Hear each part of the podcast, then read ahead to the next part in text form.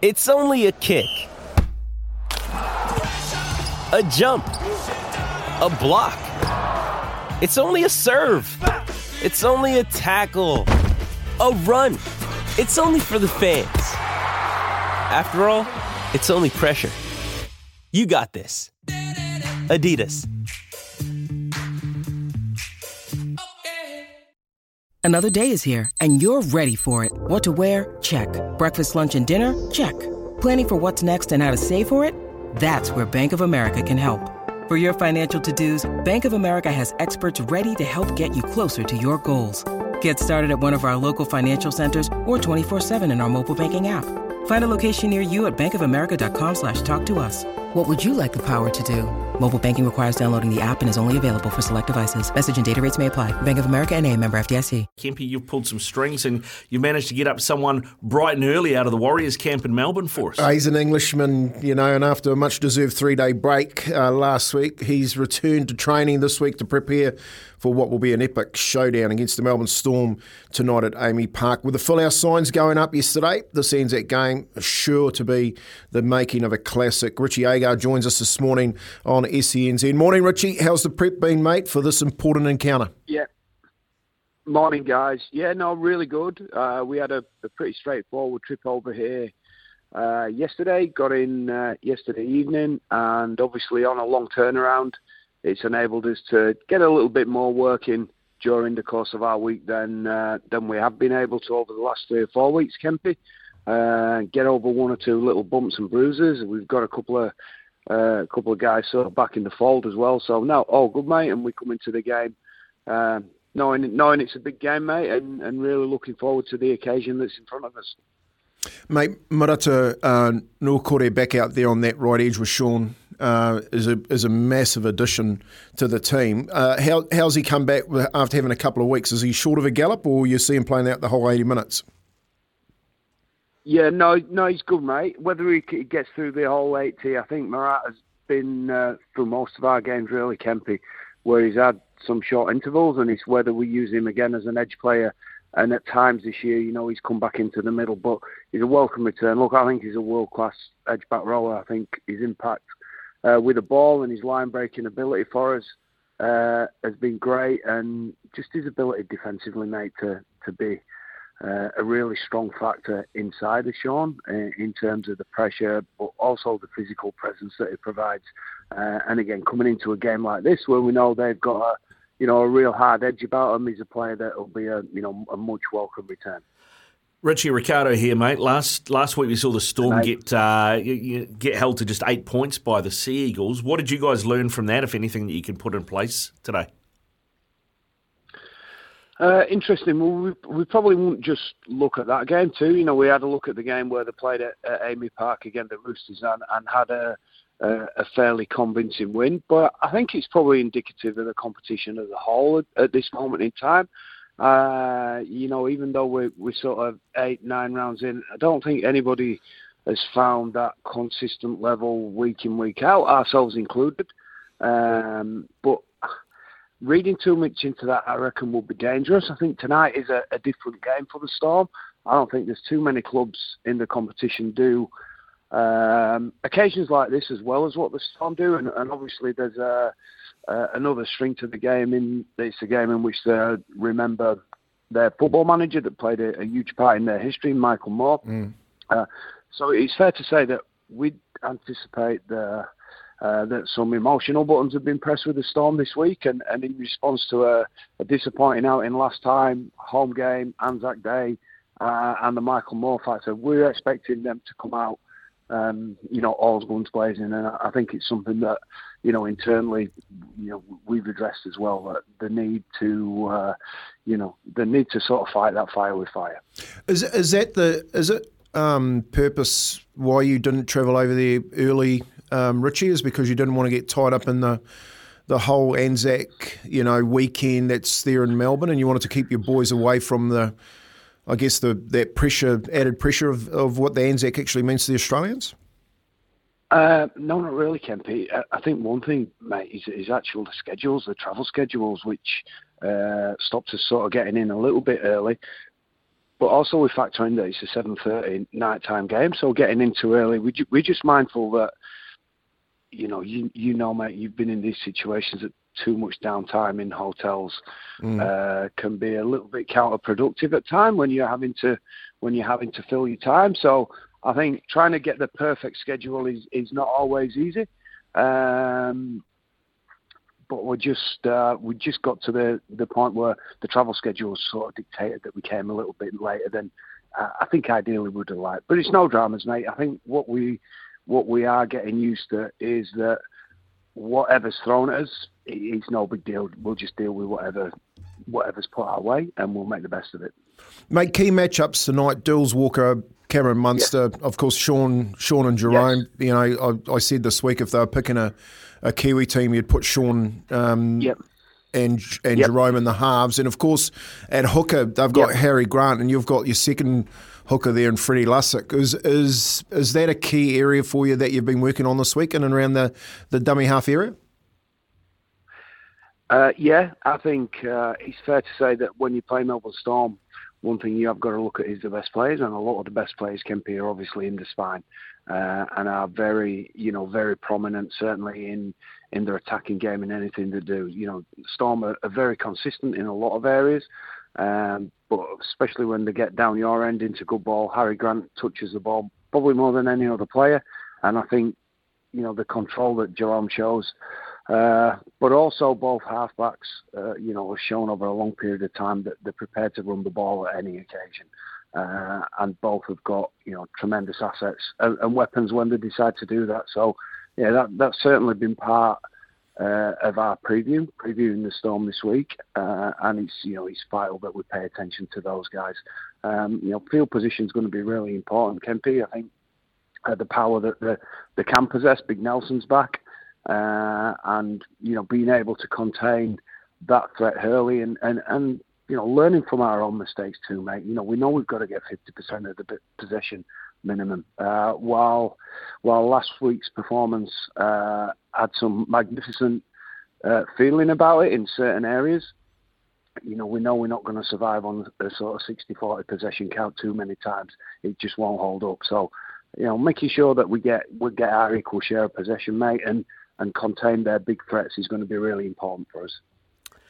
Richie, uh, looking at the packs, um, they look pretty pretty evenly poised. Yep. Of course, Melbourne lost a lot of firepower last last season with the Bromwich yep. boys and Felise and, and Brandon Smith yep. going. Uh, if anywhere you have the edge, it looks like you may be on the edges because they've got a couple of very young uh, second rowers in there. Um, Marata Niukore for us obviously offers us something. Is is it nailed on that Jackson Ford's going to start it? You think there might be a change just beforehand, and Josh Curran might slip in there. Uh, probably not going to give too many secrets away, but I think that's when it's fair to say that uh, that Jackson will start. I think Jackson's form's been uh, terrific this season for us. He's proved to be a, you know, an absolute 80-minute Trojan for us, uh, as well as coming up. You know, his defensive work last week, uh, not just the amount of tackles, but the amount of quality tackles and wins. And I think what you know with Jackson is he can carry the ball twice in the in the 78th minute, and it'll look just as strong as his first carry in the first minute. Uh, so it's fair to say that you know Marata, the team that were named, uh, certainly whereas back rowers is the team that will start, and uh, we'll look for the same sort of impact from Josh that we got when he came off the bench at Cronulla, and you know give us a you know a, a real shot in the arm at that particular time in the game. Yeah, and that's that's vitally important now that you've got Dill starting on your side.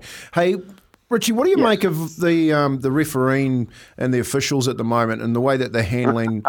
yeah, I've, I've, got to ask a question, mate. You know, like the way they're handling the the the hip drops and you know the sin binnings, and it's just for me, it's becoming an absolute farce. What what have you done to sort of combat that? Because shifts in momentum on the back of those referees or bunker calls can really change the shape of a game. Yeah, it can, mate. You, know, a sin bin, a sin bin, in, as you know, Kemp, in in this day and age, to go down to twelve men, you, you know, you're watching the clock down, mate, and, and you're in survival mode. Well, at twelve, you know, well, you're down to twelve. Um, there's one thing I will say, uh, and I haven't seen too much of the commentary around it, but what I can say is teams absolutely don't practice hip drops. And I, no, I think if you if you start not. watching old film Kempy, you know, you watch it five years ago, ten years ago, twenty years ago, these type of ta- tackles uh, have, sort of always happened. It, it's not a new phenomenon, and it's certainly not a wrestle move. You know, we we did see a number of years back people that that I guess on stationary attackers would maybe wrap around the legs or, or swing around the legs in, in what might be viewed as a sort of cynical move. But when guys are tackling low and sometimes the momentum of the tackle swings them around the back of the legs, sometimes it's unavoidable. I, you know, I do understand the need uh, to try and keep tackles as safe as they can. Uh, but I think it's really important that we find a balance and understand what um, what is avoidable and what is unavoidable, and, and what unfortunately we play a contact sport, and you know we all know when we sign up for this that sometimes there is a risk that people might get hurt. We want to minimise that as much as possible. Um, but yeah, at the moment it's getting the balance right and understanding. I think what situations might just occur naturally in the game. Uh, it's a difficult one, Kemp. It's a really, really difficult yeah. one uh, for the people that are making the rules. I understand that, um, but I think the frustration that people are feeling is because you know there's some real there's some real grey areas in it, and I think some of them are tackles that, as I say, we've seen we've seen for decades gone past that mm. they've just been in the game. Um, sorry, go on, mate. Yep, sorry. Yeah, no, I was just I was just going to say Richie Agar's with us uh, out of the Warriors camp in Melbourne, and, and Richie, it seems to me that the hip drop has been interpreted differently this season to last season because I've always taken a hip drop to be when you drop on the side of a player's leg, so you're you're looking at uh, impacting the ankle or knee joint because it's side on. Yep. Um, but you know the game against yep. Cronulla, um, fair play to the ref, he was consistent. Finucane got done for it, as well as Niukore. Yes. But those were on the back of the yep. legs. What feels like it's more likely to happen there because that's you know because of the momentum of the tackle. Was there anything from yep. the referees before the season to the clubs to tell them they were going to look at it differently? Uh, I've got to I've got to be honest, boys. I can't really answer that one truthfully and say that there's been any sort of directive around.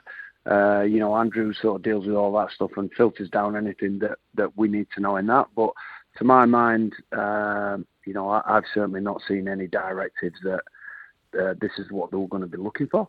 Um, and you know, as you quite rightly said, then I think there's some tackles that you, the momentum just swings around. Now we we do see situations in training where guys uh, are on the way to that sort of movement, and we're in a position at training where guys let go. You know, as soon as a guy feels his momentum going, then he just lets go of the tackle, and we understand that in training, uh, two points aren't on offer, so you know safety is paramount. But at the same time, in a game, you know defenders aren't going to let go of people, are they? You know, the job is to stop That's them right. and pull them down, and and it's happening at such speed that that you know, it's just almost like some of these contacts are unavoidable, guys. Yeah, and you can't give your legs up, Richie. Once you give your legs up and an offensive player is carrying the football, That's you're it. inevitably going to fall behind him or the side of him or or whatever. Mate, are, are your boys aware of um, that the, the full the full house signs have gone up tonight and and and of course in Melbourne, I, I, don't know if you've been to Melbourne before, but we'll have more people in that stadium tonight that are Kiwis than we will Australians. Are they are they aware that there's a big crowd coming?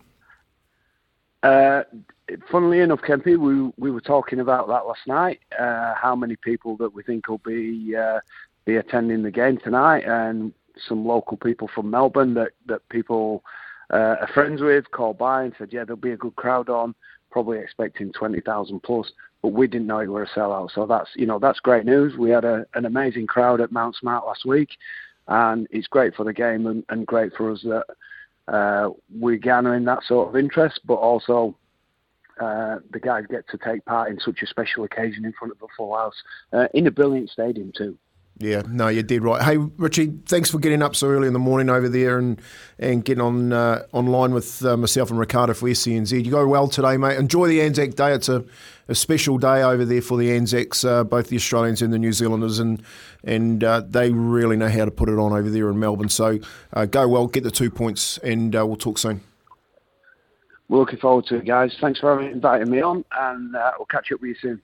Anytime, anytime, Richie. More than welcome, mate, and go well. Best of luck to you and to the team. Richie Agar out of Melbourne from the Warriors camp. Uh, we're going to talk more league later on in the hour. Ryan Hoffman, who is, of course, a former Warrior, former Storm player, now part of the management crew at the Melbourne Storm. He's going to join us as well. We'll talk about that sellout and we'll talk about where he sees the team, how they've transitioned from last season. Got all of that and more to come. And Kempy, on that Roosters Dragons game.